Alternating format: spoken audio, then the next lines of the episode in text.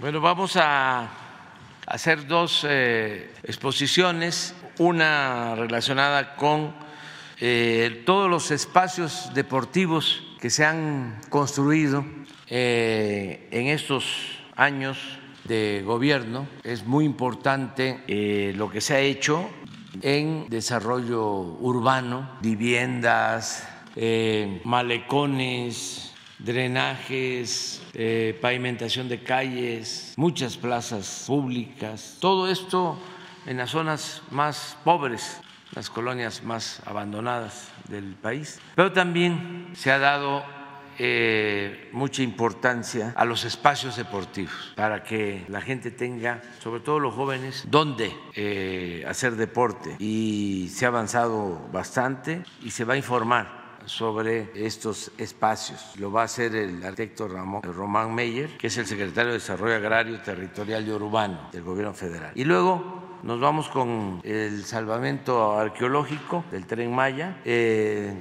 dar a conocer la importancia de una zona eh, arqueológica, de un sitio arqueológico en Campeche y también sobre una pieza que se recuperó de la gran cultura, de la cultura madre, de la cultura olmeca y que ya se va a traer de Estados Unidos y se va a exhibir también para que se conozca. Va a regresar a su lugar de origen, va a estar en Morelos, este, en el estado de Morelos, pero primero en Cuernavaca. El antropólogo Diego Prieto les va a dar toda la información sobre esto. Muy bien, vamos.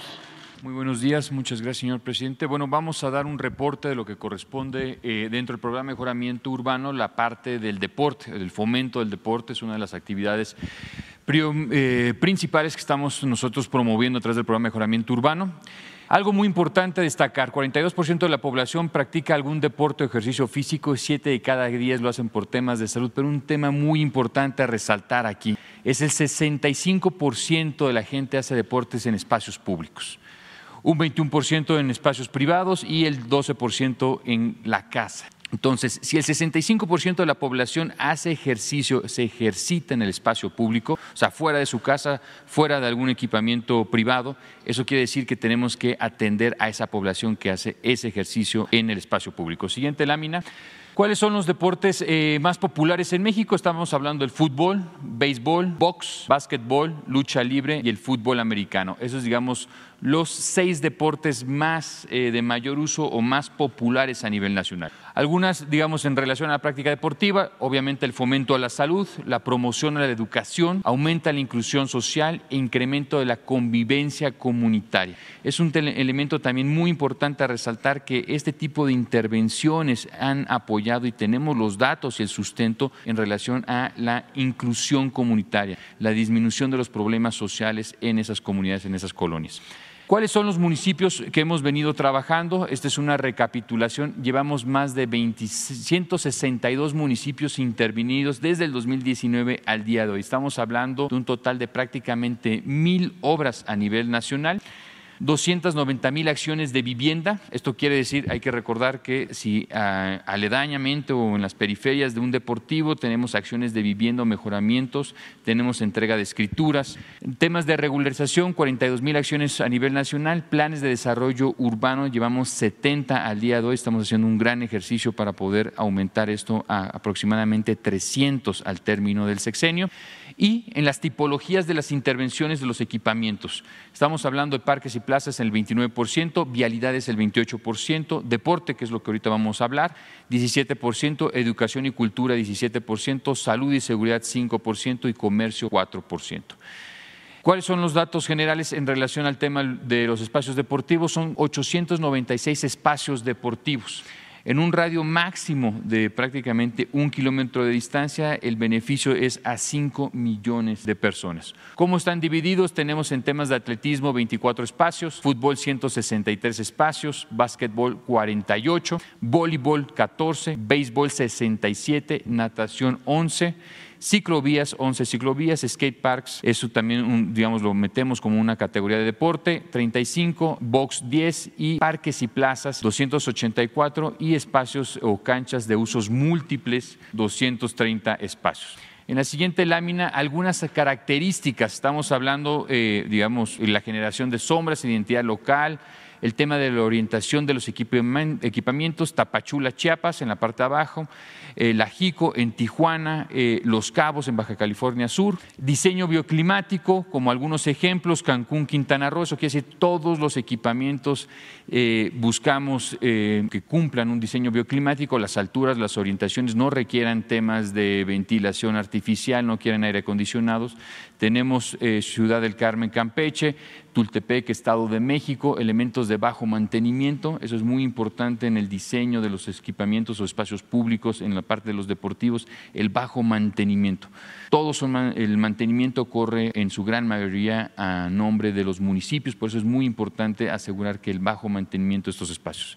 Siguiente lámina, aspectos que también incluimos en todos los deportivos, el tema de la vegetación es un elemento muy importante al cual le damos mucho valor agregado el tema de la iluminación, no solamente los propios equipamientos, los propios campos de fútbol, béisbol, eh, este, básquetbol, voleibol, sino la accesibilidad a esos espacios. Eso quiere decir que nuestras iluminaciones van desde una cuadra, dos cuadras de distancia, cómo llega la gente, cómo transita la gente, cómo llega a esos equipamientos. Desde ahí empezamos con el tema de iluminación y con el tema de señalética. Reynosa, Tamaulipas, eh, Tabasco, Cunduacán, San Andrés, Cholula, Puebla. Siguiente lámina. Componentes que siempre tienen los equipamientos de los espacios públicos, eh, Salina Cruz, Oaxaca, los ejercitadores, este, lo que sería accesos peatonales, estamos hablando de un ejemplo de Tecámac, eh, Ecatepec, Estado de México, áreas infantiles. Son componentes que siempre, siempre, siempre aseguramos que estén presentes en nuestros diseños, en nuestros deportivos. Siguiente lámina, ya nos vamos, digamos, a cada uno de estos ejemplos. Tenemos, recordar, espacio de fútbol, 163 espacios. Tenemos la Sánchez Tabuada, una importante intervención que se realizó en el 2019 y 2020 en Tijuana tenemos dos campos de fútbol, uno profesional, uno este, más chico. Tenemos eh, Piedras Negras, Coahuila, Cuernavaca, Morelos, Puerto Vallarta eh, en, Jalisco. Estos algunos ejemplos de los campos de fútbol. Muchos de ellos son pasto sintético, pero en algunas ocasiones si tenemos la posibilidad también pasto natural. Es algo muy importante. La gran mayoría de los municipios de las comunidades nos piden que sean pasto natural, siempre y cuando tengamos capacidad o suministro de agua o agua tratada. Siguiente lámina, eh, campos de béisbol o deportivos de béisbol que tengan 67, Ciudad Acuña, eso fue en el 2019, San, Luis Río Colorado, Sonora, Cancún, el estadio eh, de, Quintana Roo, en Ávila, el Beto Ávila.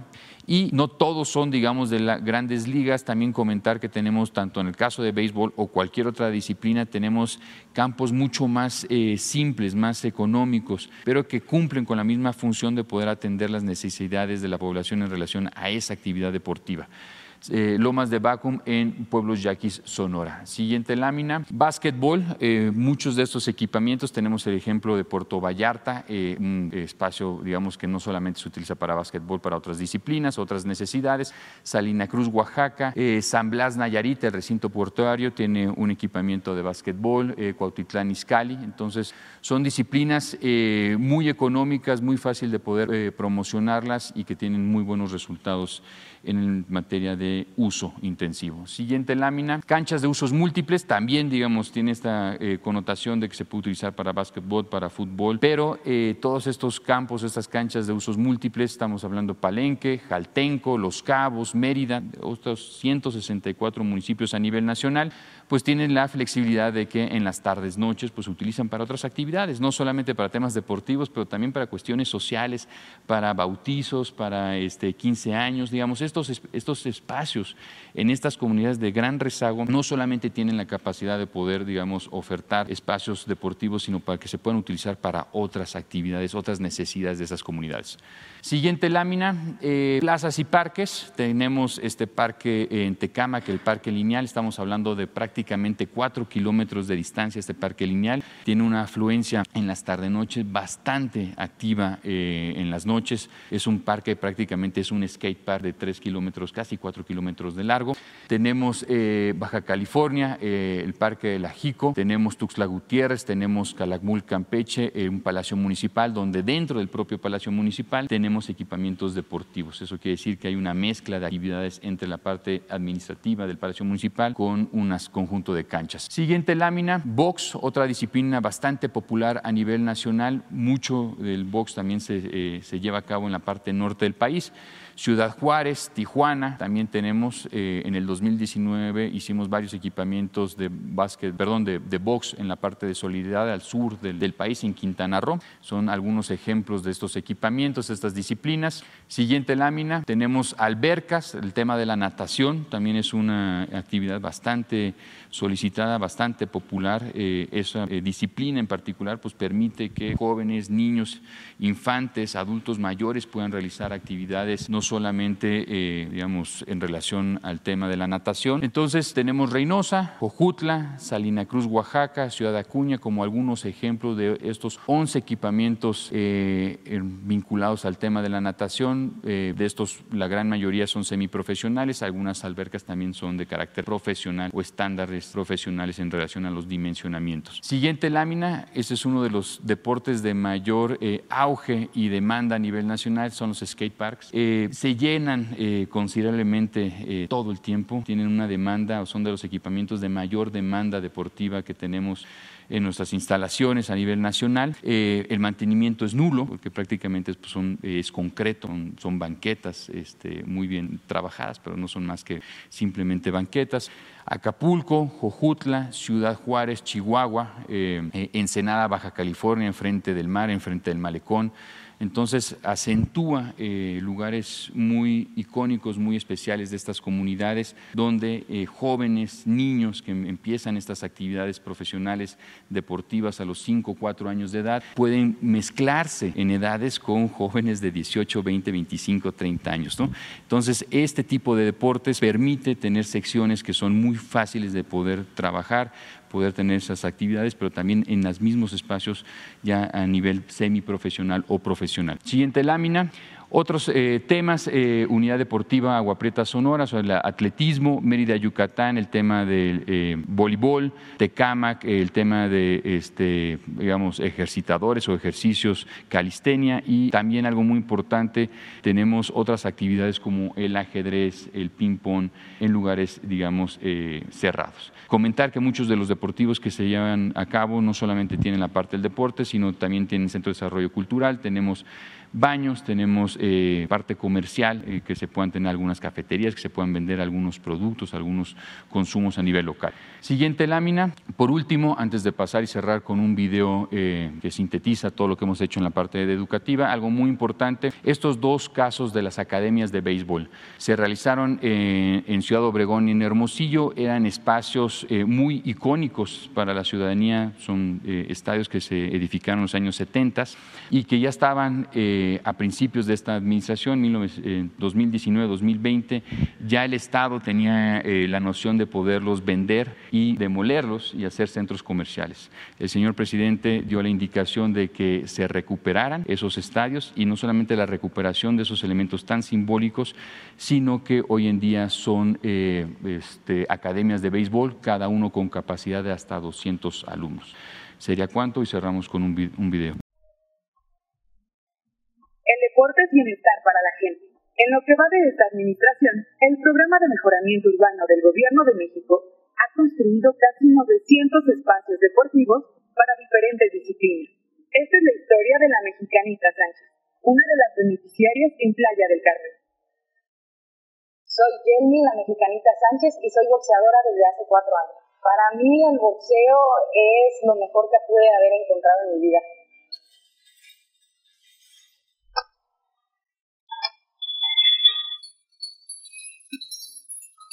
creo que el deporte cambia vidas, es muy importante el estar enfocado, el estar en una disciplina, estar concentrado, tener metas, objetivos. Estoy muy contenta y agradecida con los espacios que, nos brinda el gobierno como, como esta unidad, como en el Instituto de la Juventud, porque les das la oportunidad a chicos de practicar algo que les guste, de pasar el tiempo, de más bien de invertir su tiempo en algo bueno, en, en algo que, que trae puros beneficios como es el deporte mi sueño es ser la primera campeona mundial de Playa del Carmen y ser una, una boxeadora reconocida, no solamente aquí, sino en todo el mundo, y eh, fomentar el deporte para, para otros chicos y para darles esa motivación eh, de ser alguien en la vida.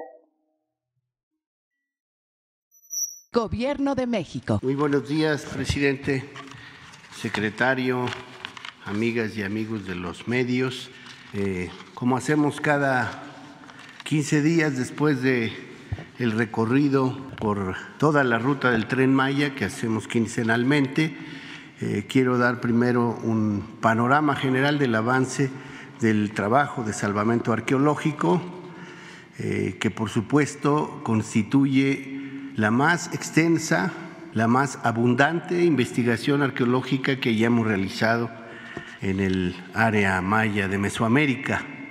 En la historia eh, del instituto no habíamos podido tener eh, el acceso a esta cantidad de materiales, información y sitios arqueológicos en la península de Yucatán y el sureste mexicano.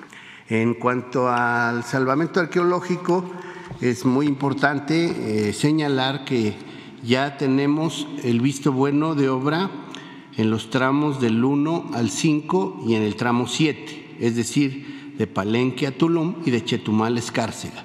Esto significa que la obra puede avanzar independientemente de que seguimos con las tareas eh, de salvamento en lo que respecta al acopio, la limpieza, la clasificación de los materiales arqueológicos, la restauración de las piezas museables y, por supuesto, la elaboración de los informes académicos que permitan que toda esta información se convierta en dato para el análisis del desenvolvimiento de los grupos humanos, de los asentamientos en esta área que fue cuna y sigue siendo de la gran nación maya de México, de Mesoamérica.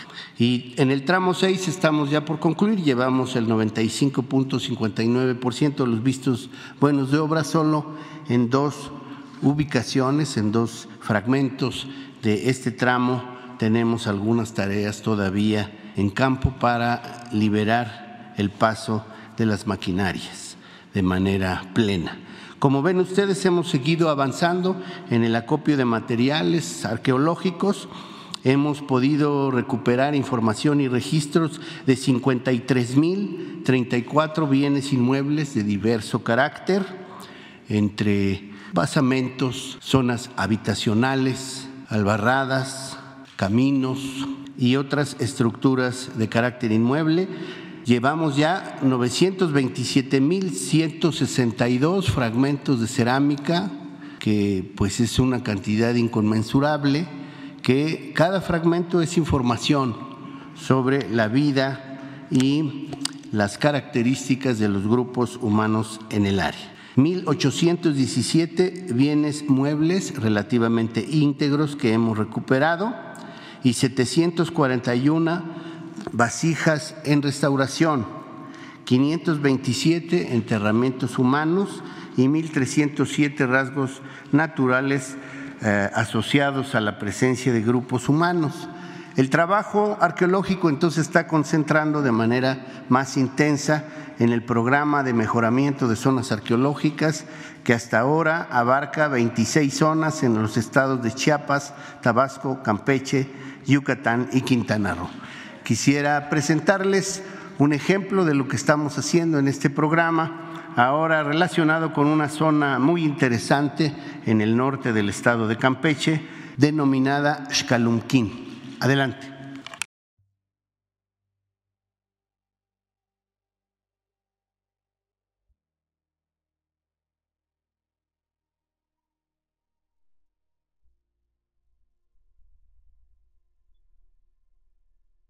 Ubicada en la porción campechana de la región del Puc, en el centro occidente de la península de Yucatán, dentro del actual municipio de Esilchacán, Campeche, la ancestral ciudad maya de Xcalunquí, con más de 1500 años de antigüedad, constituyó un centro regulador del abastecimiento agrícola para diversos asentamientos cercanos y de la comunicación con la costa campechana del Golfo de México.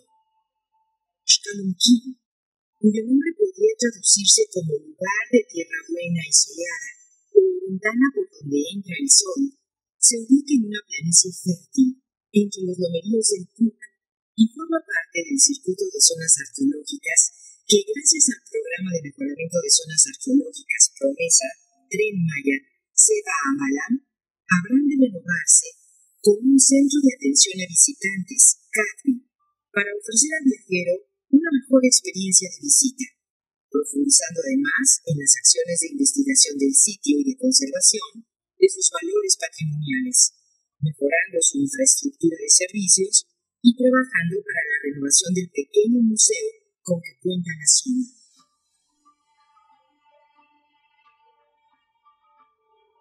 Se que esta ciudad estuvo habitada principalmente entre los siglos V y X de nuestra era, siendo en el siglo VIII cuando vivió su mayor esplendor, y se registra la principal actividad constructiva. Su extensión abarcó más de 10 kilómetros cuadrados, destacando por su arquitectura monumental, palaciega y residencial. Sus antiguos habitantes dominaron la milpa maya y obtuvieron abundantes cosechas de maíz, frijol, calabaza y algodón que les permitieron sostener a una importante población dedicada a las tareas constructivas, comerciales y de gobierno. Ellos también desarrollaron la producción de miel y seda, lo que a su vez fortaleció sus redes comerciales con las regiones costeras del oeste, manteniendo una estrecha relación con la ciudad y puertos establecidos en Jaina, isla artificial localizada a 50 kilómetros de distancia en la costa del Golfo. A diferencia de otras ciudades mayas, en esta no se erigieron grandes y elevados templos, pero se construyeron numerosas y notables edificaciones residenciales de élite, con una arquitectura de enorme refinamiento y elegancia, característica del estilo Puck. Tampoco se ha localizado un juego de pelota, lo que nos habla de una ciudad con una vocación más política que religiosa ritual. Quizás su naturaleza haya sido principalmente de carácter administrativo y residencial, ocupada tal vez por una élite de escribas y comerciantes, considerando el gran número de inscripciones jeroglíficas que se han encontrado en sus conjuntos arquitectónicos, al menos 250. La gran mayoría de sus edificios son de estilo Puc y fueron hechos con bloques de piedra caliza, tallados y ensamblados, algunos de ellos decorados con cilindros lisos, gretas, cartuchos y paneles, cuyas inscripciones jeroglíficas dan cuenta de la historia de sus gobernantes y personajes de segunda o tercera importancia, pero con innegable influencia intelectual. Por los textos jeroglíficos que refieren más de 40 años de historia, se ha podido entender un poco de la sociedad que habitó la ciudad, así como sus títulos y condición. Aquí no se ha localizado algún personaje que sobresalga como autoridad suprema. El distintivo más usado es Zahal, que corresponde a señores menores o subordinados de una jau o gobernante principal, título que aparece en 14 ocasiones. También fue posible descifrar al Itzat, hombre sabio, al Matz, hombre educado, al Ahtzi o escribano y al Ahki o sacerdote, todo lo cual nos habla del tipo de sociedad de que se trataba. Así, la antigua ciudad maya de Xcalunquín tiene todavía muchos conocimientos que revelarnos para seguir escudriñando la grandeza, la profundidad y la fuerza cultural de la gran nación maya mesoamericana, que generó saberes y portentos que iluminaron el camino de muchos pueblos que hasta ahora se identifican con la lengua, la sensibilidad, la visión del mundo y la enorme capacidad de resistencia de la civilización maya que sigue viva y vibrante en el México y el mundo del siglo XXI.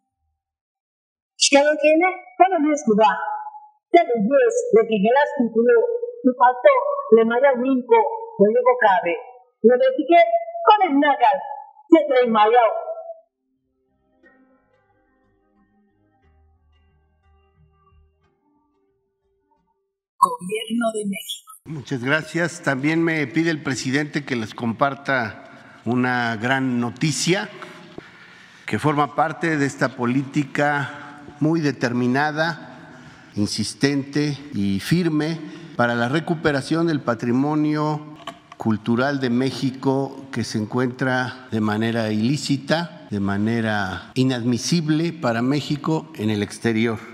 Y es que el día 19 de mayo, la Fiscalía de Nueva York va a hacer entrega formal del monumento 19 de Chacalcingo, que salió, más bien fue arrebatada del sitio por los traficantes de bienes arqueológicas a mediados del siglo XX.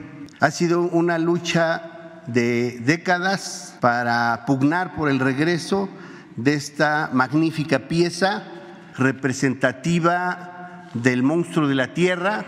Es una pieza olmeca que data de al menos 2.500 años.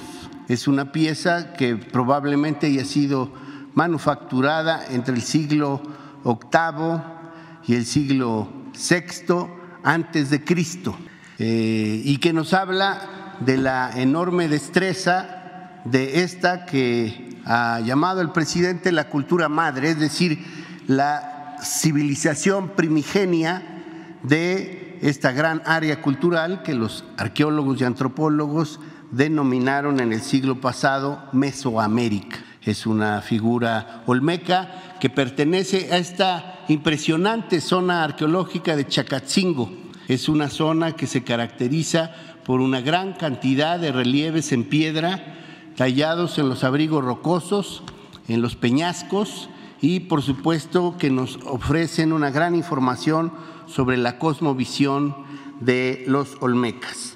Es de agradecerse toda la eh, gestión que llevó a cabo la Cancillería de México y el Consulado de México en Nueva York que encabeza el cónsul Jorge Islas.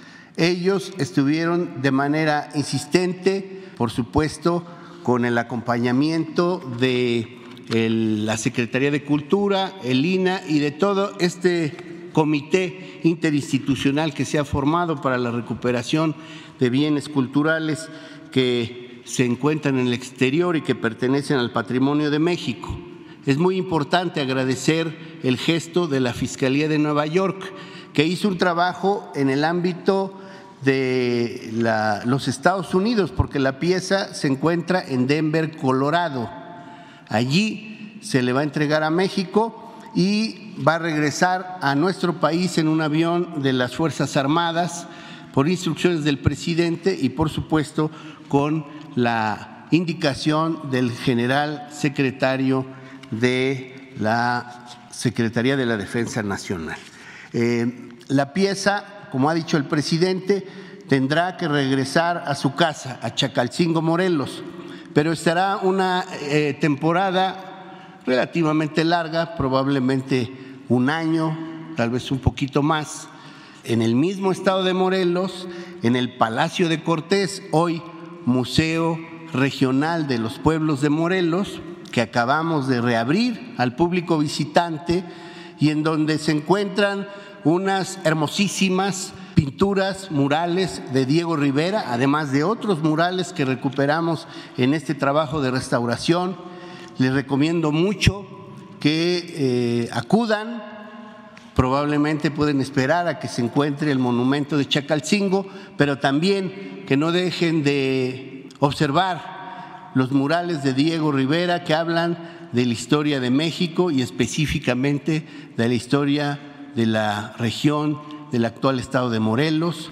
Hay, por supuesto, referencias muy claras al generalísimo José María Morelos y a Emiliano Zapata y el zapatismo como esta gran lucha agraria que impulsó y acompañó a la Revolución Mexicana. El 19 de mayo estará de regreso esta pieza, lo que constituye probablemente una de las más importantes, si no la más importante recuperación de patrimonio arqueológico en lo que va del siglo XXI. Gracias al, eh, empeño que ha puesto el gobierno del presidente López Obrador en la recuperación del patrimonio arqueológico de México. Gracias.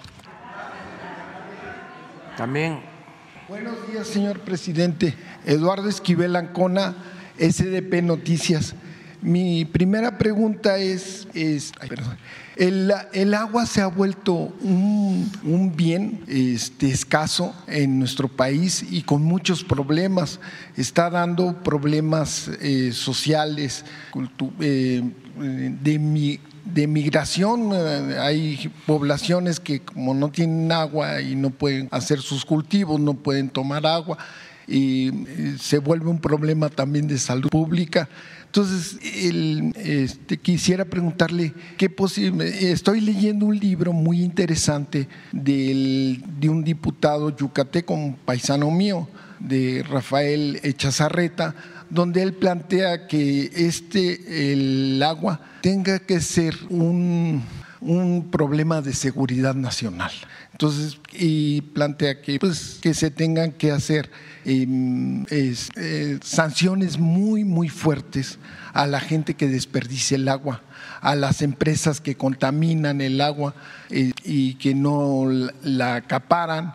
Entonces, ¿qué posibilidades hay de mandar una iniciativa donde se pues, no solo a nivel federal, sino municipal y, estatal, se tenga este cuidado con el agua y se pongan más sanciones al, a los delincuentes, porque estos son delincuentes contra la sociedad que, que hacen este tipo de... Y, una mejor distribución del agua a nivel nacional y sanciones también a los responsables de la parte administrativa gubernamental que hagan extorsiones y qué posibilidades hay de esto. Y, y pues sí recomendaría este libro de, de mi paisano que se llama El Sur tiene esperanza que está bastante bueno este libro porque habla de todos estos problemas nacionales. Bueno, este, durante el periodo neoliberal no había planeación para el desarrollo del país. Eh, todo lo dejaban al mercado.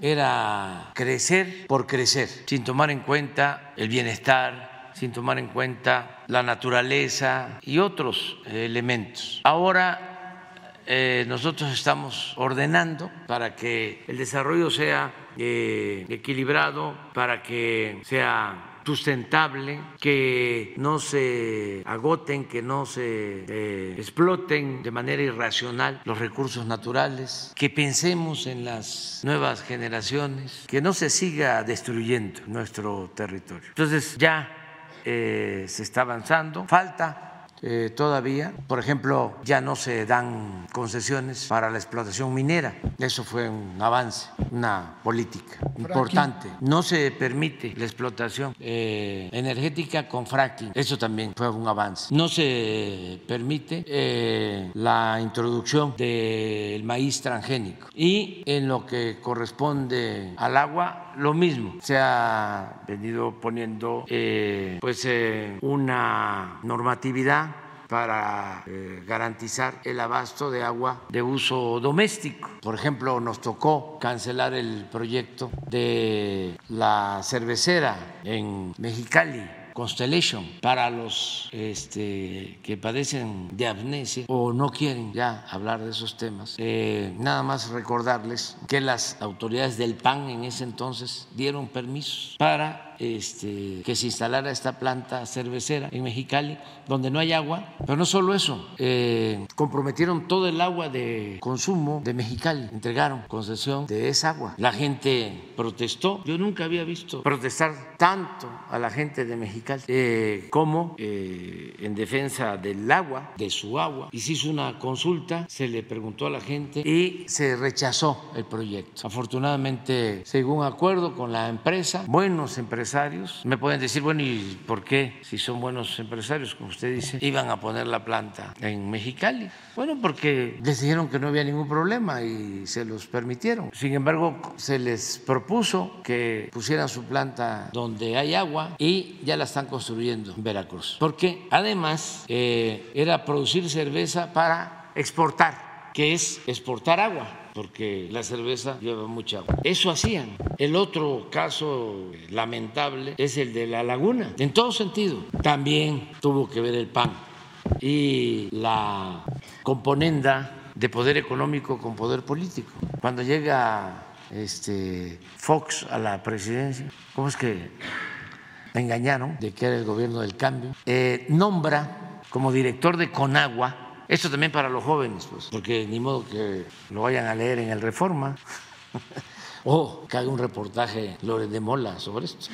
Eh, nombra Fox de director de Conagua al que era eh, el gerente de la empresa lechera Lala. Imagínense, como estos empresarios lo apoyaron en su campaña, al gerente de Lala lo nombra director de Conagua. Pues se desarrolló muchísimo la industria lechera, a sembrar alfalfa para las vacas y la alfalfa pues consume mucha agua, la leche eh, es agua en un porcentaje alto, considerable. Entonces no hubo límite y se perforaron pozos hasta que se agravó el problema. No fueron solo los de la industria lechera, ya había problemas también por la minería, pero se agravó el problema porque se agotaron los acuíferos y empezaron a perforar cada vez a mayor profundidad y a sacar agua con arsénico. Es el único lugar que yo conozco en donde hay plantas de tratamiento de agua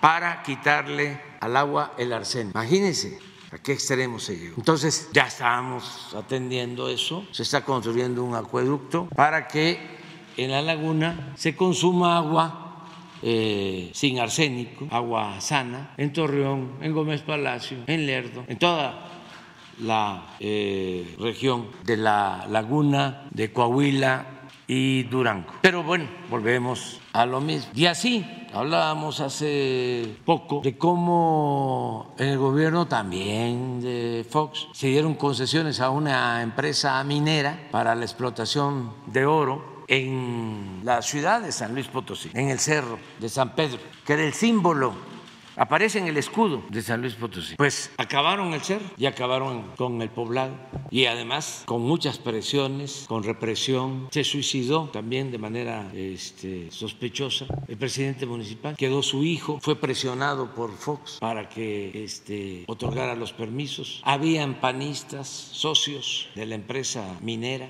Todas esas cosas pues, que se dieron durante el periodo neoliberal. Ahí no había Poder Judicial. No procedía ningún amparo, nada absolutamente. También para refrescar la, memoria. ¿no? Eh, entonces, sí necesitamos eh, cuidar el agua, no estar dando permisos a diestra y siniestra sin tomar en cuenta la escasez de agua y dándole eh, preferencia pues al consumo doméstico, el agua para la gente, en primer lugar. Y ya se está trabajando en eso, ya con agua y Medio Ambiente, pues tienen pues, eh, una clasificación.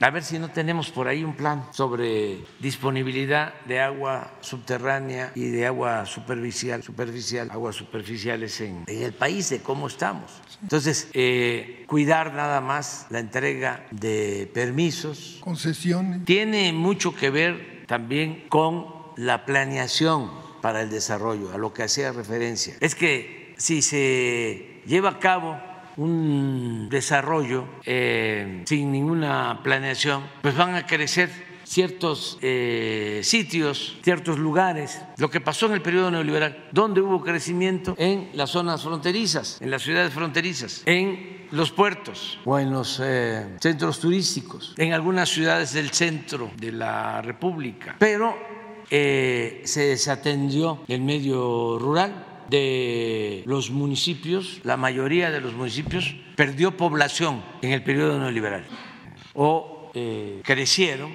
solo eh, los municipios del norte, de la costa, pues todo lo que sucedió, por ejemplo, en el caso del sureste, donde hubo crecimiento, pues en Cancún, en la Ribera Maya, pero en el resto del sureste no.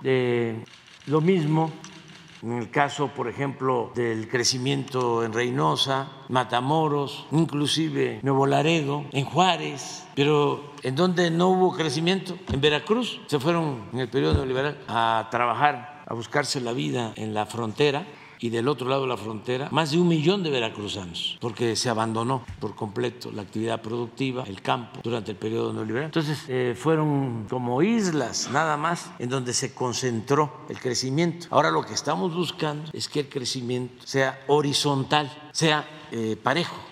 Eso no se dio durante el periodo eh, neoliberal. Entonces, esto es lo que significa la disponibilidad de agua. Lo rojo es donde no hay donde hay que cuidar mucho la entrega de permisos y el resto, pues sí, hay agua. Por eso también lo del sureste, porque en el sureste eh, se dispone del 70, 70% de todo el agua del país. Cuando hablo de planeación es decir, ya que no siga eh, sucediendo lo que pasaba, que la gente por necesidad tenía que abandonar sus pueblos para venir a la Ciudad de México, al Estado de México. El crecimiento de los últimos años en el Estado de México fue también desmedido eh, y ni modo de seguir trayendo agua a la Ciudad de México. Imagínense lo que cuesta traerla. Pues lo que hay que hacer es desarrollar las costas del país, desarrollar los pueblos donde hay agua, donde hay recursos naturales. Pero eso tiene que ver con la planeación que eh, no se aplicaba durante el periodo neoliberal era eh, pues eh, el dejar hacer y el dejar pasar, el desorden y no eh, había planeación. Ahora hay que regresar a eso. Esto mismo pasaba en cuanto al desarrollo de México. Parece increíble también para los jóvenes. durante los 36 años de política neoliberal no se elaboró un plan de desarrollo propio de acuerdo a nuestras necesidades, sino se gobernó con las recetas que nos enviaban desde el extranjero, el Fondo Monetario Internacional, el Banco Mundial. Eh, ellos definieron la agenda, las llamadas reformas estructurales. ¿Qué eran las llamadas reformas estructurales?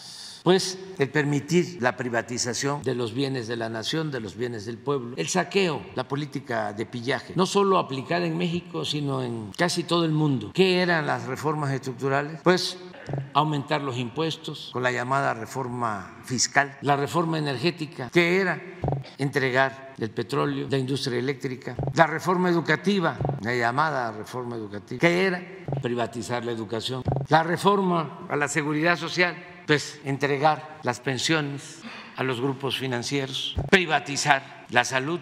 Y eso era lo que aplicaban. No estaba en la agenda el combate a la corrupción, ni se hablaba de eso. No estaba en la agenda la aplicación de una política de austeridad de Estado.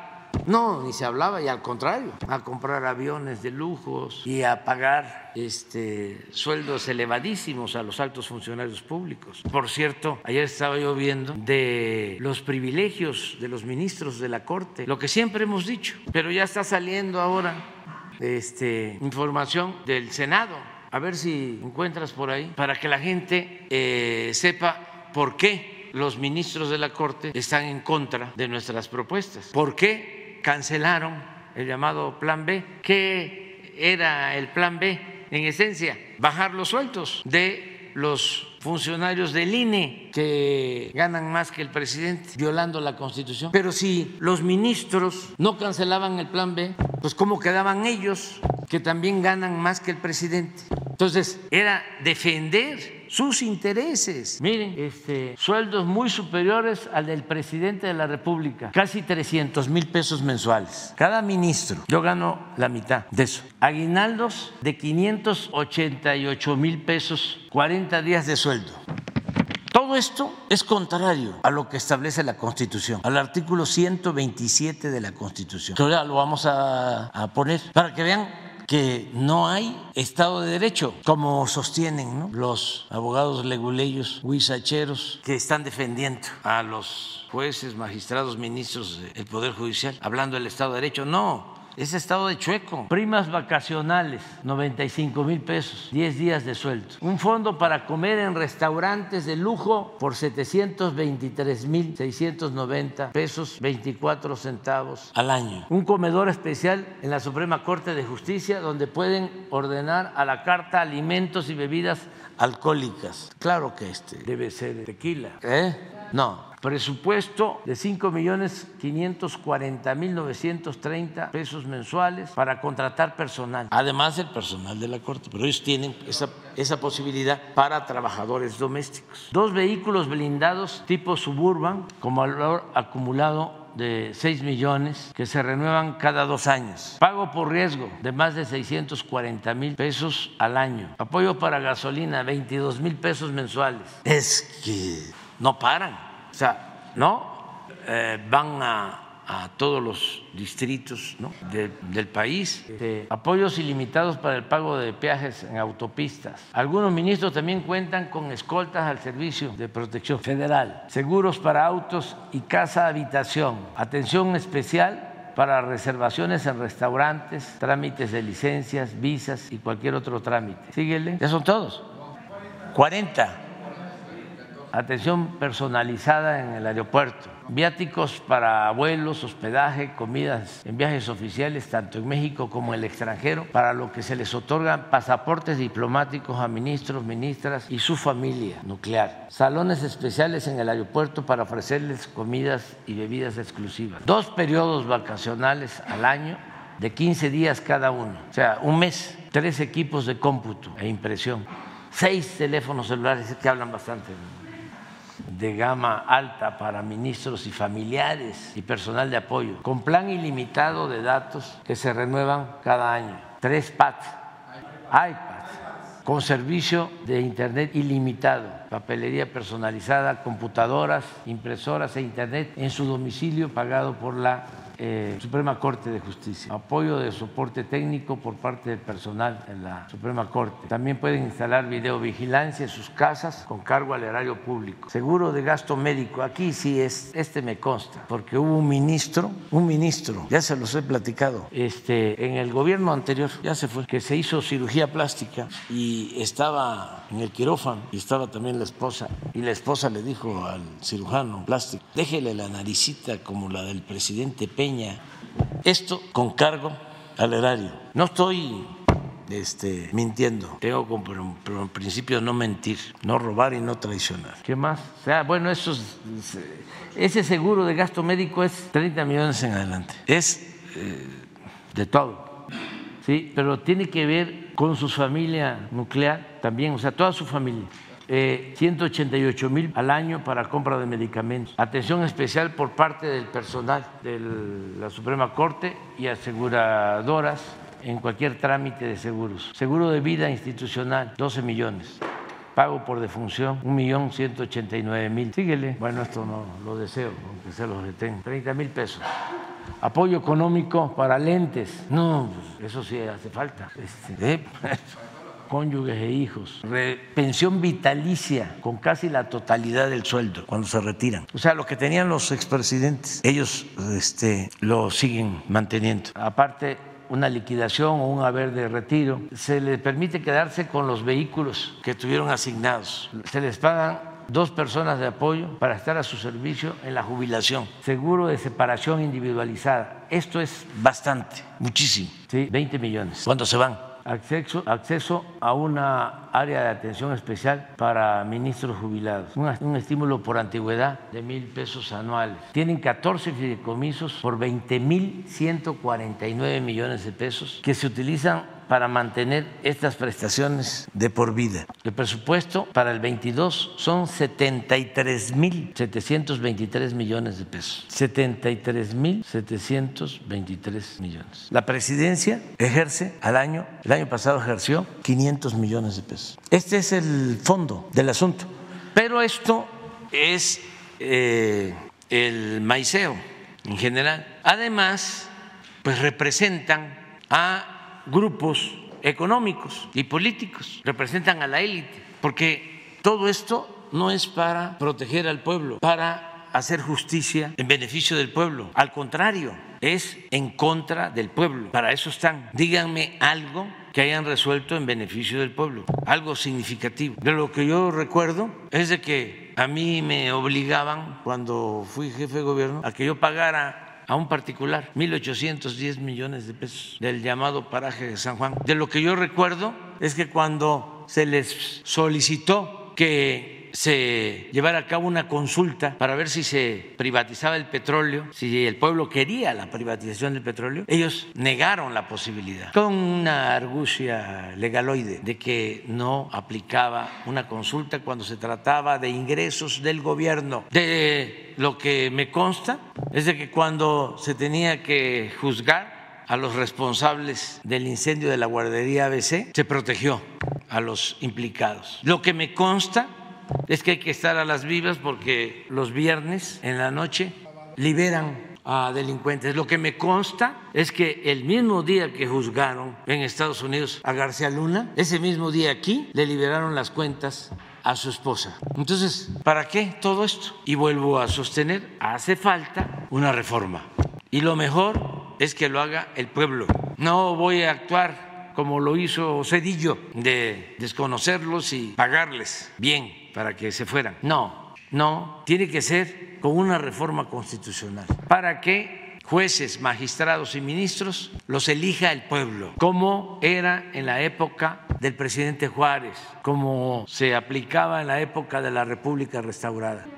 Pues es que ya está prohibido todo eso, todo está prohibido. Ahora pongan el artículo 126. Es que ya no hay eh, servicio médico particular en el Ejecutivo. los famosos gastos médicos mayores ya no existe. Ya no existe lo de la caja de ahorro. Ya no existen las pensiones. En cambio ellos eh, se ampararon, se protegieron. Por eso rechazaron el llamado Plan B, porque el Plan B era impedir estos excesos en el INE y en el Tribunal Electoral. Pero si se aprobaba la ley, pues entonces tenía que aplicarse a ellos, que, lo cierto, están violando la Constitución. Los servidores públicos de la Federación, de las entidades federativas, de los municipios y de las demarcaciones territoriales de la Ciudad de México en sus entidades y dependencias, así como de sus administraciones paraestatales y para municipales, fideicomisos públicos, instituciones y organismos autónomos y cualquier otro ente público recibirán una remuneración adecuada e irrenunciable por el desempeño de su función, empleo, cargo o comisión, que deberá ser proporcional a sus responsabilidades. Dicha remuneración será determinada anual y equitativamente en los presupuestos de egresos correspondientes bajo las siguientes bases. Se considera remuneración o retribución toda percepción en efectivo o en especie, incluyendo dietas, aguinaldos, gratificaciones, premios, recompensas, bonos, estímulos, comisiones, compensaciones y cualquier otra, con excepción de los apoyos y los gastos sujetos a comprobación que sean propios del desarrollo del trabajo y los gastos de viaje en actividades oficiales. Ningún servidor público podrá tener una remuneración igual o mayor que su superior jerárquico. ningún servidor público podrá recibir remuneración en términos de la fracción anterior por el desempeño de su función, empleo, cargo, o comisión mayor, mayor a la establecida para el presidente de la República en el presupuesto correspondiente. O sea, más claro, ¿cuál es la interpretación? Hay una excepción, ahorita se va a ver. Ningún servidor público podrá tener una remuneración igual mayor que su superior jerárquico, salvo que el excedente sea consecuencia del desempeño de varios empleos públicos, que su remuneración sea producto de las condiciones generales de trabajo derivado de un trabajo técnico calificado o por especialización en su función. La suma, de todas maneras, de dichas remuneraciones no deberá exceder la mitad de la remuneración establecida para el presidente de la República en el presupuesto correspondiente. O sea, aún cuando por cuestiones técnicas o especialización eh, puedan recibir más, no puede exceder del 50% de lo que gana el presidente. Bueno, ya lo demás es. Entonces, este es el fondo pues, del asunto. Como no lo eh, eh, están manejando de esa manera, entonces la Suprema Corte no se toca. El el sistema judicial mexicano es dos veces más oneroso que el de los Estados Unidos y mucho más ineficiente y, es tres veces más oneroso que el de Alemania y España. Sí, mucho más Eh, ganan más los ministros de la Corte de México que eh, los eh, ministros de los poderes judiciales en otros países. Hay una tabla de uno de mis libros sobre los gastos, creo que es en la salida, y también lo que tenían de pensión los expresidentes, que eso ya se canceló, pero eso corresponde al Ejecutivo. Y eh, pues ellos, refugiándose en que son un poder independiente, no eh, actuaron como lo hizo el Ejecutivo. Se olvidan que violan la Constitución. Sería bueno que explicaran por qué no violan la Constitución. A ver, ¿cuál es este, la excusa? ¿O de qué privilegios gozan en lo especial, en el marco legal? el marco jurídico. No, que lo informen allá.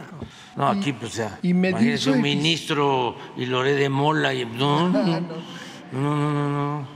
Safo. ¿Eh? Sí, sí, igual, igual, igual. Pero que los elige el pueblo.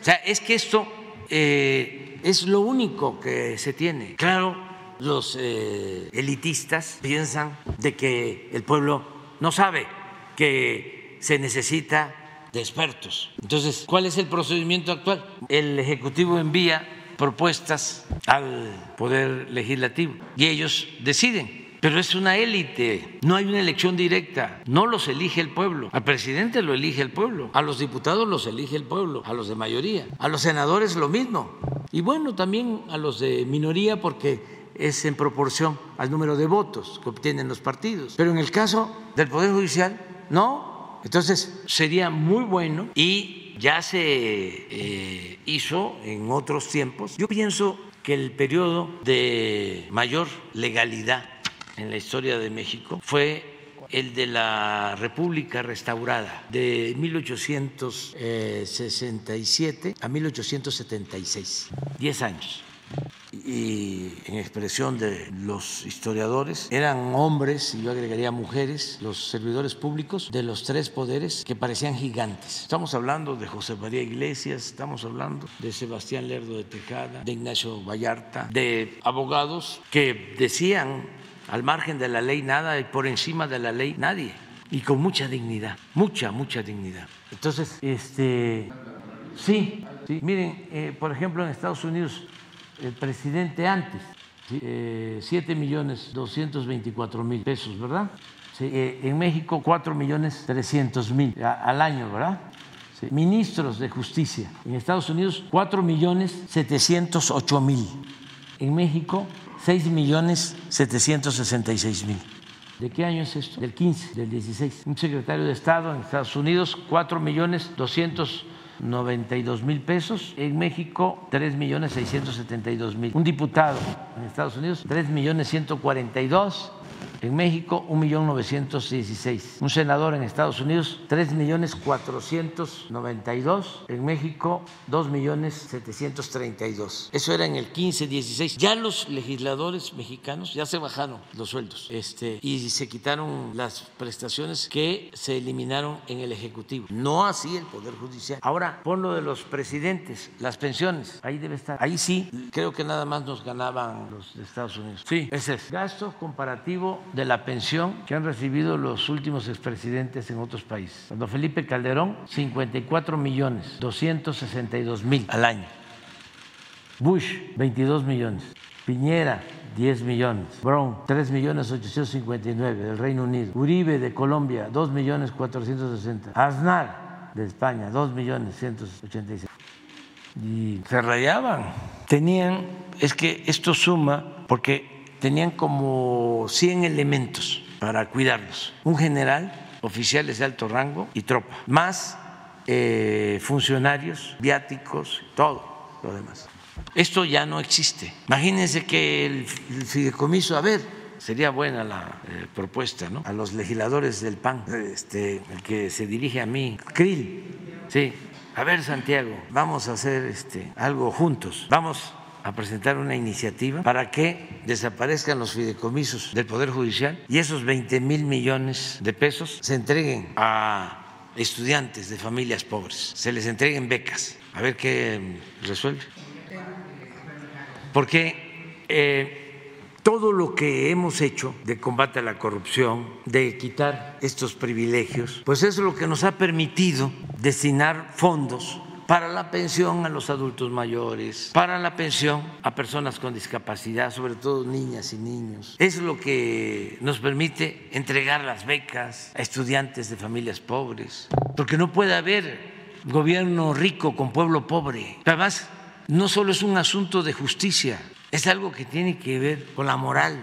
Y no hay que olvidar que la política es un imperativo ético. ¿Cómo un impartidor de justicia va a estar ganando 500, 600 mil pesos mensuales en su conjunto. ¿Cómo? En un país con tanta pobreza. Es como los periodistas, no ustedes. Ustedes se tienen que levantar a las 5 de la mañana. ni modo que a las 4, ¿sí? Ni modo que este, Loret se levante a esa hora. Pues. O este.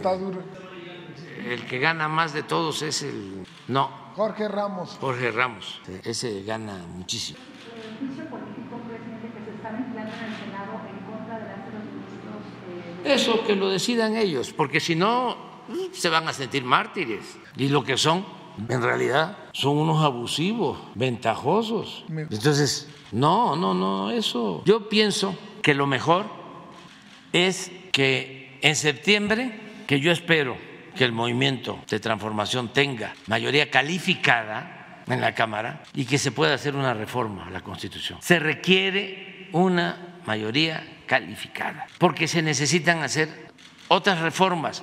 Es que lo explicaba la vez pasada el periodista peruano de manera muy inteligente. Él no hablaba solo de las reformas legales, no hablaba de la práctica política. Decía, si hay una dictadura o hay una oligarquía que domina, una minoría que gobierna en su beneficio. Durante mucho tiempo, si hay dueños de México, si una minoría se sitúa, se eleva a rango supremo y se convierte en un supremo poder, y eso se proyecta en el tiempo, entre más tarde eso, más cala, más, decía él, y es cierto, nos lavan el cerebro, porque para eso son los medios. Entonces, si tarda mucho, el porfiriato fueron 34 años, costó mucho dar marcha atrás a lo que se estableció como régimen político y como estilo de vida. El clasismo, el racismo, la discriminación se establecen en un periodo largo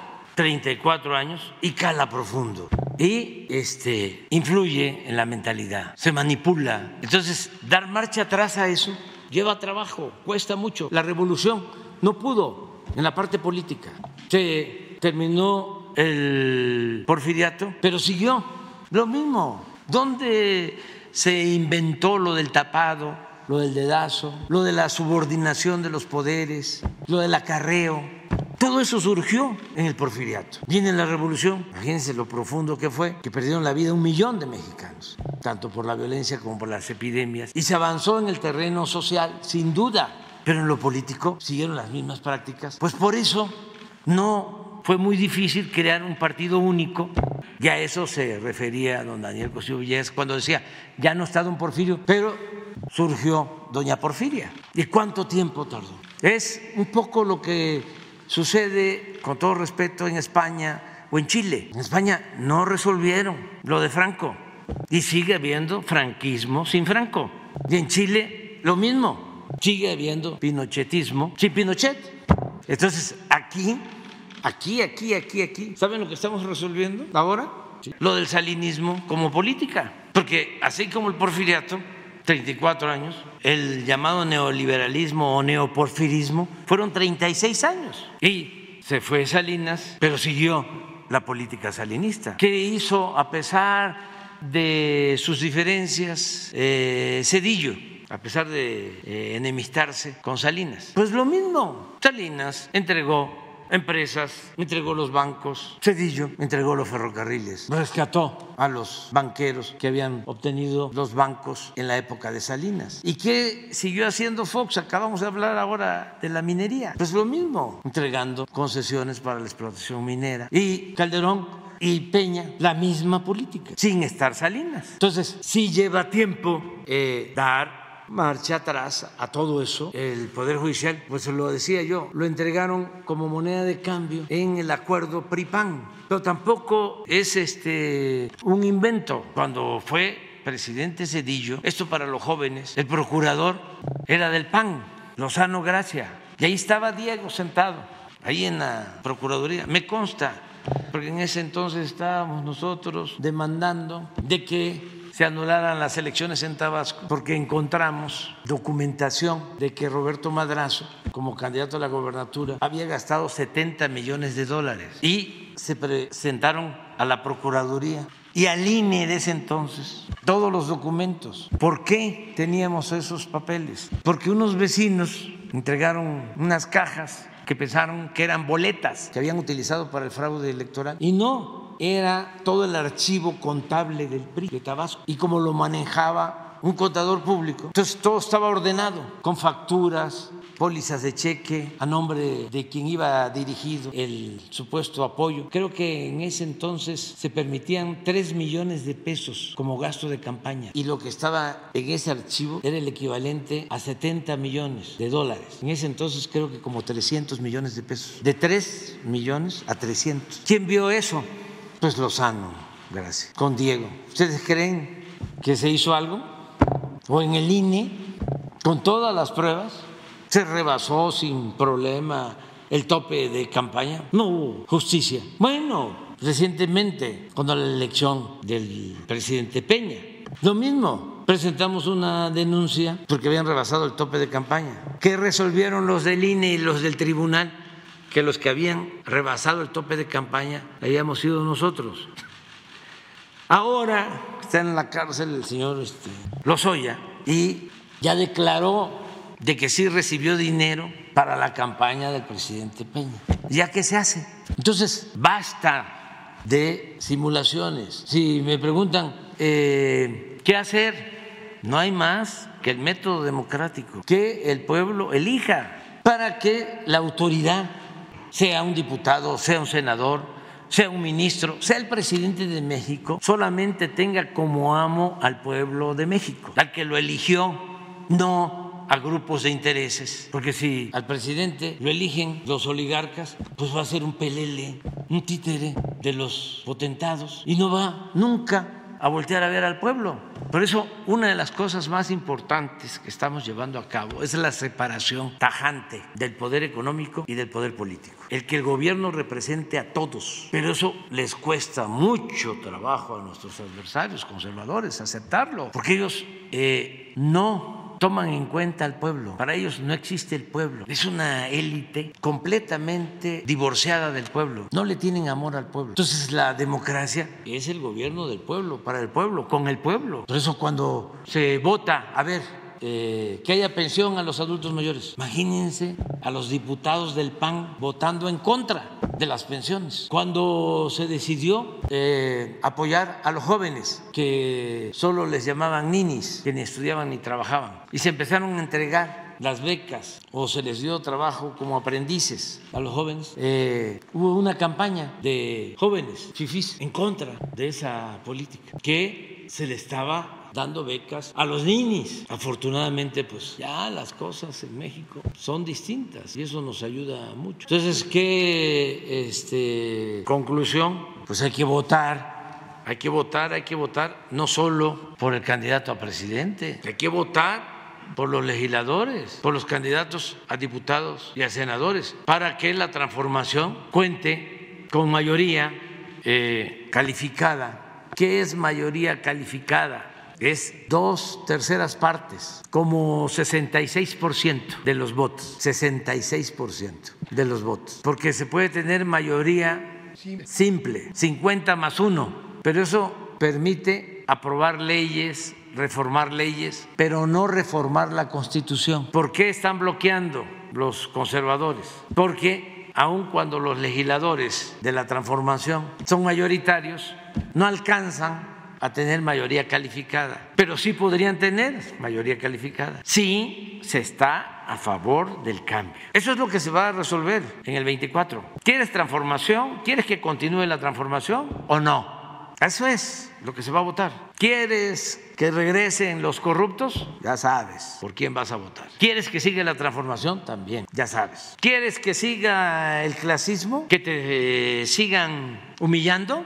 Ya sabes por quién vas a votar. ¿Quieres que siga el racismo? Ya sabes por quién vas a votar. ¿Quieres que continúe la discriminación? Ya sabes por quién vas a votar. ¿Quieres que se sigan entregando los bienes de la nación a particulares y a extranjeros? Ya sabes por quién tienes que votar. ¿Quieres que por el bien de todos primero los pobres? Ya sabes también por quién vas a votar. ¿Quieres que continúen las pensiones para los adultos mayores? Ya sabes por quién vas a votar. ¿Quieres que sigan ganando 500, 600 mil pesos mensuales los ministros de la Corte? Ya sabes por quién vas a votar. Está clarísimo todo. Por eso, qué bueno que están surgiendo todos estos temas. ¿Quieres que sigan los medios de comunicación manipulando? Ya sabes por quién vas a votar. ¿Quieres que sigan habiendo periodistas millonarios con residencias y con departamentos en el extranjero? Ya sabes por quién vas a votar. Ese es otro asunto. En una segunda Pero está muy claro, o sea, ¿qué partido? Pues ya cada quien que decida, ¿no? O sea, pero este, la gente se va a dar cuenta. En una segunda pregunta, señor presidente, eh, hay mucha preocupación entre los especialistas de la salud mental debido a la adicción a la ludopatía, a las apuestas, a los juegos de azar. Eh, todo esto porque eh, ven con preocupación que en los espectáculos deportivos televisivos, el fútbol, el box, hay apuestas en línea, lo ven niños, lo ven y no sé por qué. Y por otro lado, en mercados, en muchos hay maquinitas de estas de juegos de azar en, mercados, en, cerca de las escuelas, donde menores de edad van a jugar. Y la dirección em, de juegos y sorteos, que tiene como su titular a, Manuel Marcué Díaz, pues no está haciendo nada y hay muchas denuncias de que se les extorsiona para que sigan funcionando estas maquinitas que, pues, que podríamos decir ilegales en este sentido. Y por otro lado, están pues, las grandes empresas eh, como Codere, la española Codere, que es casi el monopolio de, de los juegos de azar, los casinos, este, las máquinas, pero ya más legales que se están quejando también de que son extorsionados por, por, este, eh, por funcionarios de, de la Dirección de Juegos y Sorteos. Hay un señor Benavides, que es el que dicen que está operando estas extorsiones por medio y inclusive ya, ya ha sido denunciado y ya ha sido llamado por la fiscalía el año pasado pues para que, como, pues para ver que sí es cierto esta corrupción. Este, hay muchas, muchas quejas. Eh, se están abriendo casinos cuando al parecer eh, su gobierno dijo que no iban a haber nuevas concesiones. Está un señor que se llama Sergio Gil García, que acaba de abrir uno en, hace poco, abrió en, en Monterrey y en Guadalupe, Nuevo León. En, Nuevo León es donde más están quejando de estas quejas y pues yo eh, lo que piden los especialistas, eh, porque es una adicción de, es muy fuerte y es de salud pública, ¿no? acaban muy mal gente que, que tiene esta adicción, esta ludopatía acaban muy mal este, y si lo, lo, toman desde niños del dinero fácil, ya no es necesario para mucha gente irse a Las Vegas a jugar porque aquí hay miles de casinos, este, estudiando en, la investigación que hicimos en SDP Noticias, vimos que pues, el general Cárdenas en 1938 eh, prohibió los casinos. Eh, en, este, en el 43 Ávila Camacho sí inauguró el, el hipódromo de las Américas. En, el 47 Miguel Alemán pues, eh, hizo un, de juegos y sorteos y permitió el, el High Alive, el frontón, en, este, como para apuestas se daban, se daban, pero temporalmente en la Feria de San Marcos en Aguascalientes para la instalación de casinos, pero ya llegaron los neoliberales y estos sí eh, este, pusieron una ley para permitir los casinos.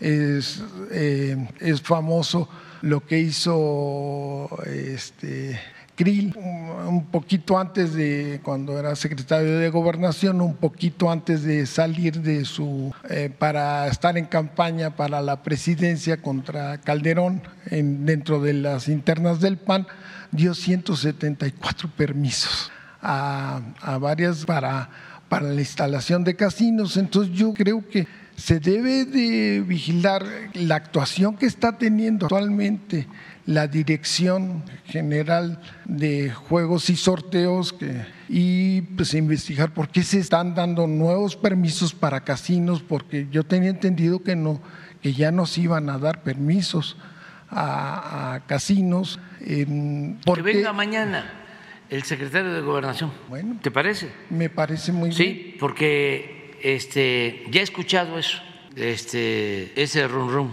este, y que venga y que lo aclare aquí, que dé un informe, porque nosotros no estamos permitiendo que se otorguen permisos para casinos, eh, pero que venga el secretario de Gobernación y que explique sobre esto.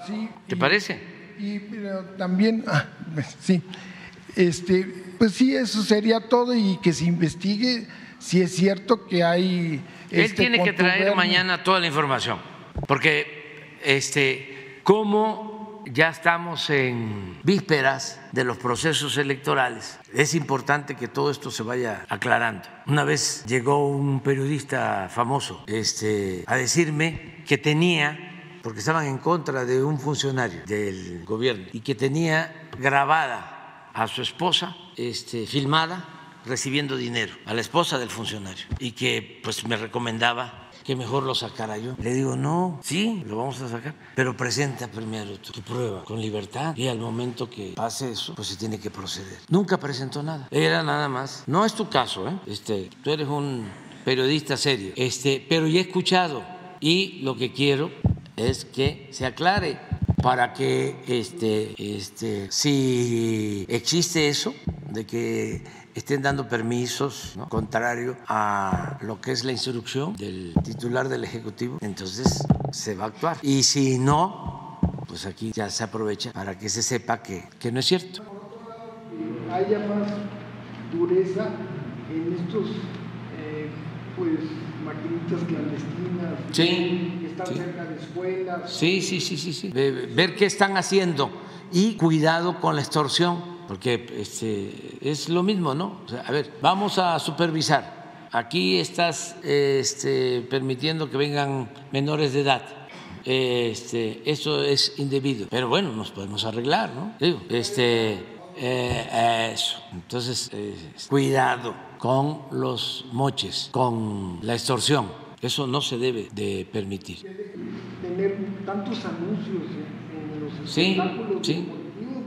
A lo mejor es que este, está relajado el procedimiento y hace falta este, poner orden. Qué bueno que lo tocas, pues, porque eh, se aclara esto. Va a venir mañana el secretario de Gobernación. Ella, te brinco porque es mujer. Buenos días, presidente. Diana Ventes, del financiero. Pues eh, el balance que hace de esta llamada que sostuvo con el presidente Biden, hoy finaliza el título 42, habla de reforzar la frontera de ese lado con 24 mil elementos. ¿Qué va a hacer México de este lado?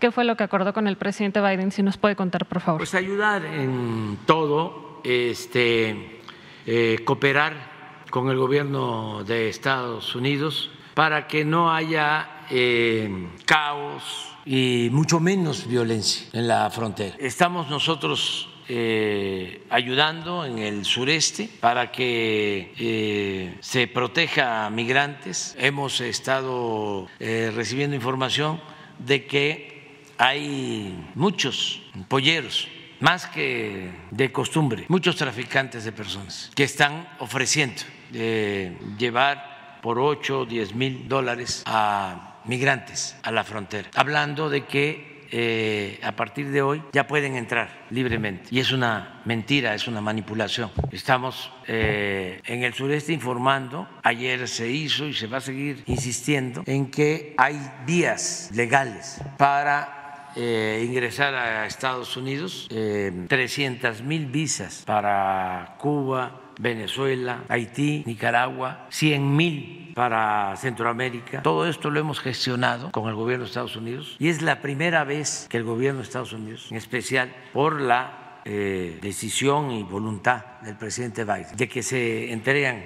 estas visas. Y estamos informando de que no eh, se deben de correr los riesgos que implican atravesar nuestro país, sobre todo riesgos por eh, el transporte que se hace de manera pues eh, muy riesgosa e inhumana. En una caja de un tráiler van 400, 500 migrantes, sin aire, sin oxígeno. Y con eh, choferes improvisados, irresponsables, muchos accidentes donde pierden la vida migrantes, además de secuestros de migrantes por parte de bandas de delincuentes, como lo que sucede lamentablemente en San Luis Potosí, en la zona de Matehuala. Entonces estamos ayudando allá en la frontera hay este, participación de eh, servidores públicos de la Secretaría de Relaciones Exteriores, están atendiendo permanentemente. Está a cargo de toda esta acción el secretario de Relaciones Exteriores, Marcelo Ebrat. Hoy eh, hicimos un recuento y como le dije al presidente Biden, eh, hay que atender las causas, ya hemos hablado bastante sobre eso, de que hay que ayudar a los pueblos. Hay una realidad, existe mucha desesperación en los pueblos de eh,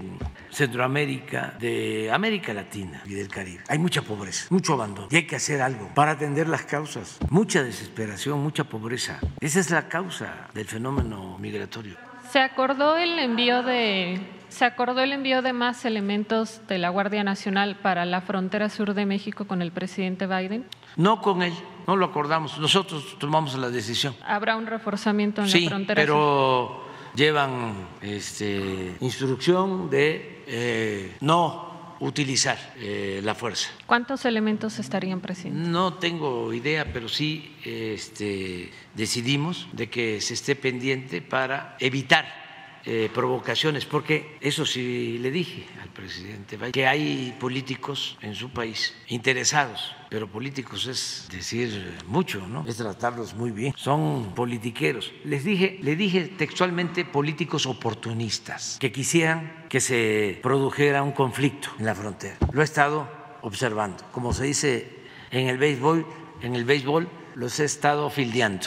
Los gobernadores de Texas y Florida. Sí, eh, legisladores, gobernadores, lo que hizo, mm, no es casual, el gobernador de Florida, que ya este, no van a poder trabajar en Florida, eh, migrantes, ¿cómo le van a hacer sin migrantes? Este, pero es politiquería, es politiquería. Este, permíteme. Este, y lo mismo el gobernador de Texas, está en el mismo plan, y legisladores. Entonces, hay que actuar de manera precavida, evitar que haya eh, una confrontación, porque ellos apuestan a eso. Eh, quisieran ¿no? que se generara un conflicto mayor. Entonces tenemos que estar pendientes para, ante todo, evitar la violencia. Y se puede, eh, informándole a la gente, protegiendo a los migrantes, eh, señalando a los provocadores, que los hay, con medidas preventivas y eh, estar ahí pendientes. ¿Le planteo esto de que no se burocratice el proceso de otorgar visas? Sí, ellos saben de que entre más ágil sea el trámite legal, pues más se acredita la vía para que no se eh, echen a andar los migrantes corriendo todos los riesgos. Y tiene que haber también un cambio, de eso hablamos. Tiene que haber una política de buena vecindad. Es como volver a aplicar a la luz de las nuevas circunstancias la política del presidente Roosevelt, la política de buena vecindad, que tuvo que ver con Cuba, que tuvo que ver con Haití, que tuvo que ver con México en aquel entonces. Por ejemplo, ¿Qué tiene que hacer? Lo digo de manera respetuosa, los del gobierno de Estados Unidos. Buscar arreglos en Venezuela, en Cuba, en todos los países. ¿Cómo se va a poder mantener la armonía, la paz, la tranquilidad? Sí, se tienen diferencias, si hay confrontación con los vecinos. Lo primero, pues es mantener muy buenas relaciones con los más cercanos. ¿Por qué no se atiende lo de Venezuela? ¿Por qué sí cuando se presenta la crisis del petróleo se habla con el gobierno de Venezuela? Porque está de por medio el petróleo. ¿Y por qué no se hace lo mismo para evitar que por necesidad salgan tantos venezolanos de su país? Pero tiene que cambiar la política exterior. No puede ser la misma política de hace 200 años. No pueden manejar la política exterior solo con carga ideológica y con medidas de represalias o castigo o bloqueos. Eso no. Pero bueno, tenemos que seguir trabajando. Subrayo, el presidente Biden eh, es una persona bien intencionada, eh, es nuestro amigo, eh, está haciendo lo que le corresponde, sometido a fuertes presiones por lo que estoy mencionando. Hay un bloque ahí conservador, muchos halcones, pero el presidente Biden ya eh, aceptó, eso lo comentamos, de que van a ampliar los recursos para apoyar más a los pueblos de América Latina y del Caribe. ¿En cuánto y para qué países sería? Eh, allá está Laura Carrillo en Washington, no sé si ya regresó este, que es nuestra representante para los programas de cooperación con países de América Latina y del Caribe. Y el planteamiento es de que esos programas sean reforzados, que haya más recursos para que se beneficie más gente. Ya les hemos eh, eh, expresado de manera muy respetuosa de que los recursos, que además no son muchos que están dedicando, eh, los están enviando a través de las llamadas organizaciones no gubernamentales de la sociedad civil y no llegan a la gente que tienen que cambiar también esas estrategias, que no funcionan, porque ese dinero se queda arriba en los aparatos burocráticos, no le llegan a la gente, que hay que buscar la forma de apoyar de manera directa, sin intermediarios, a los que necesitan el apoyo, a los jóvenes, que tengan posibilidad de trabajo, posibilidad de estudio en sus lugares de origen, dónde están sus familiares. Y con lo mismo de que la gente que emigra lo hace por necesidad, no por gusto. Si tienen oportunidades, si son atendidos, se quedan en sus pueblos. ¿Cómo no se van a quedar? Si ahí están sus orígenes, ahí están sus familiares, ahí está su cultura. Pero hay que atenderlos, hay que este, convertir en convertir o trasladar en cada país, llevar a cada país el sueño americano. De aquí nosotros estamos trabajando. No les gusta a los conservadores, pero también, este, ni modo que voy a hacer lo que les gusta. Este, aquí es el sueño mexicano. Muy poco, más que nada fue la cuestión migratoria eh, y la cooperación para lo del fentanilo también, este, de seguir ayudando, porque pues, se trata de un asunto, ya lo hemos analizado aquí, de carácter humanitario. Pierden la vida muchas personas, jóvenes, por el consumo del fentanilo. Entonces, todo lo que podamos nosotros ayudar, lo vamos a seguir haciendo. Presidente, y aprovechando esta conversación que tuvo, no sé si ya obtuvo alguna respuesta a la carta que le envió eh, pidiéndole hacer algo ante este aumento para las organizaciones, el aumento del presupuesto para organizaciones. Es que este, hay cuestiones eh, que son prioritarias. Esto, por ejemplo, que estamos analizando, lo de este, la migración por esta transición que se está llevando a cabo en la frontera, lo de el fentanilo, lo de la cooperación para el desarrollo. Lo otro es, eh, me da hasta pena este, tratarlo, porque él es una persona decente y sé muy bien que esto lo hacen sin consultarlo, que él ni sabe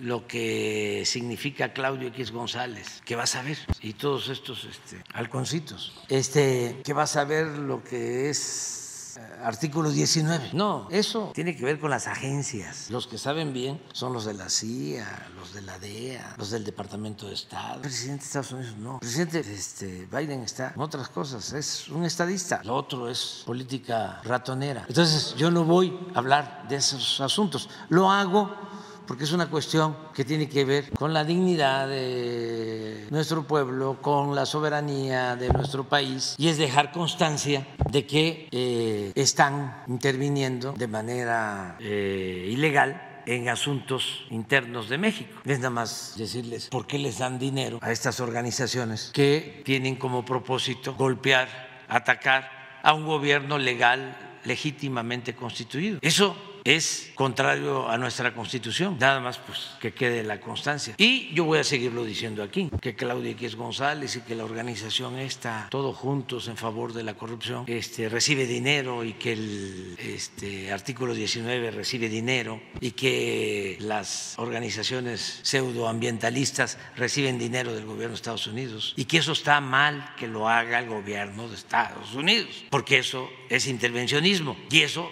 les resta autoridad política y sobre todo autoridad moral. ¿Cómo van a estar hablando de las libertades y de la democracia si ellos llevan a cabo o permiten que se lleven a cabo esas prácticas sucias? O sea, no, no le quise tratar también, y eso tenía más. Eh, dos cosas no le traté que me estaban proponiendo, pero bueno, a lo mejor ahora ya se van a enterar. Este, no, le quería yo tratar lo de la Sánchez pero como ya se lo he tratado, este, quería recordarles, pero también por respeto no lo hice, pero lo de Assange debe de atenderse, porque eh, se le está afectando su libertad, es un agravio a la libertad de expresión. Y lo otro que tampoco consideré que era tan indispensable era lo de la categoría, este, elevar la categoría del aeropuerto, regresar la categoría, sí. Pero eso, como lo deciden ellos, este, que también no deberían convertirse en jueces y como ya se están haciendo todos los trámites, pues para qué le solicito a él eso. Nosotros estamos cumpliendo con todo, pero hay un aparato burocrático en Estados Unidos que es el que decide este, se sienten superiores y son los que califican qué país se porta bien, qué país se porta mal, pues como si fueran el gobierno del mundo. Pues, por eso no trato esas cosas, pues, porque tienen que ver con nuestra dignidad. Se hacen los trámites y ahí se va viendo. Pero nuestro país, con esa categoría o sin esa categoría, está creciendo y estamos bien. A lo mejor si se tratara de algo que nos perjudicará muchísimo, pues entonces sí, ¿no? Pero no, mañana les voy a informar, este, además de que va a venir Adán para ver esto de los casinos.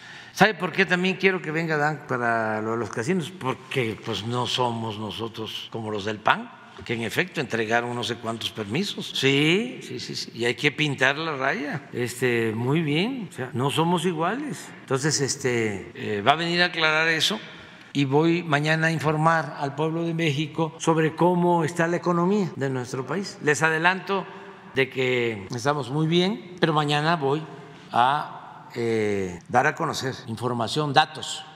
Este, mañana vamos a hacer eh, un análisis de la situación económica.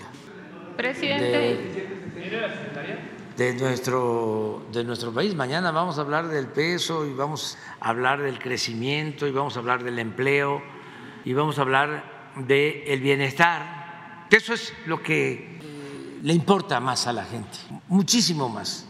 Lo que a la gente le importa es de que eh, tenga sus ingresos, que le alcance su salario, que eh, haya trabajo, que haya bienestar, que no haya violencia. Eso es lo que le importa a la gente.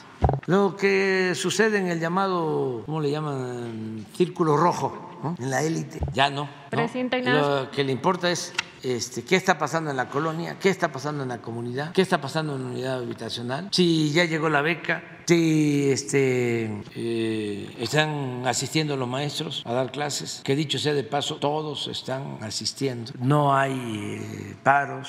En todo el gobierno, hemos contado con el apoyo de las maestras, de los maestros, por eso los vamos a eh, festejar el día 15, eso sí, que es lunes día 15 eh, van a estar con nosotros, va a haber una comida con ellos, este, pues no con todos, ¿no? Pero aquí en Palacio. Este, aquí en Palacio Estamos muy contentos con la maestra, con los maestros y eh, vamos a dar a conocer algo también que les va a gustar. Este, eh, algo que les va a gustar. Vámonos a desayunar ya, ¿no?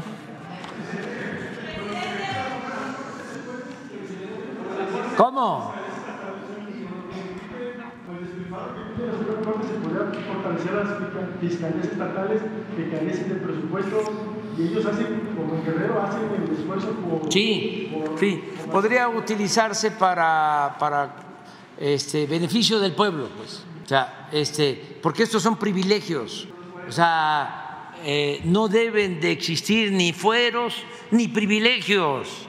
Entonces, esos 20 mil millones de pesos de privilegios podrían eh, destinarse, imagínense, 20 mil millones, vamos a construir el nuevo hospital Orán, que va a ser el más grande en Mérida y lo vamos a dejar terminado antes de que concluya mi mandato. 220 camas, 3.200 millones, equipado, completo. 20 mil millones son cinco o seis hospitales así. Nada más para eh, que se tenga este, en cuenta. Me decía la gobernadora de Quintana Roo, tiene toda la razón, ya lo estamos atendiendo. Resulta que no hay en Quintana Roo, ni en Chetumal, ni en Cancún, en donde llegan 30 millones de turistas. No hay una clínica, un hospital para atender infartos, para hacer cateterismos. Los tienen que llevar a Mérida. La primer causa de muerte en el país son infartos, en hombres y en mujeres. Y para librarla ante un infarto, lo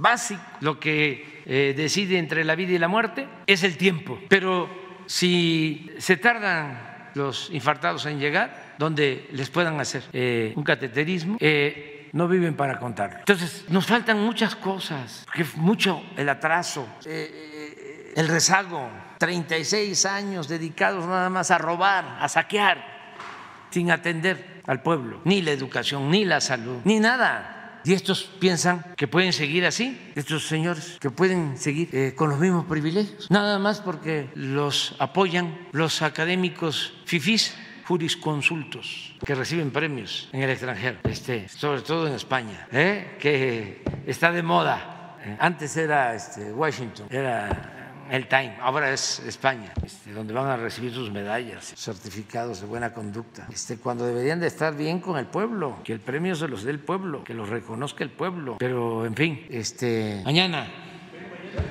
ven mañana, tú, tú, contigo empezamos. Nada más él, él, él nada.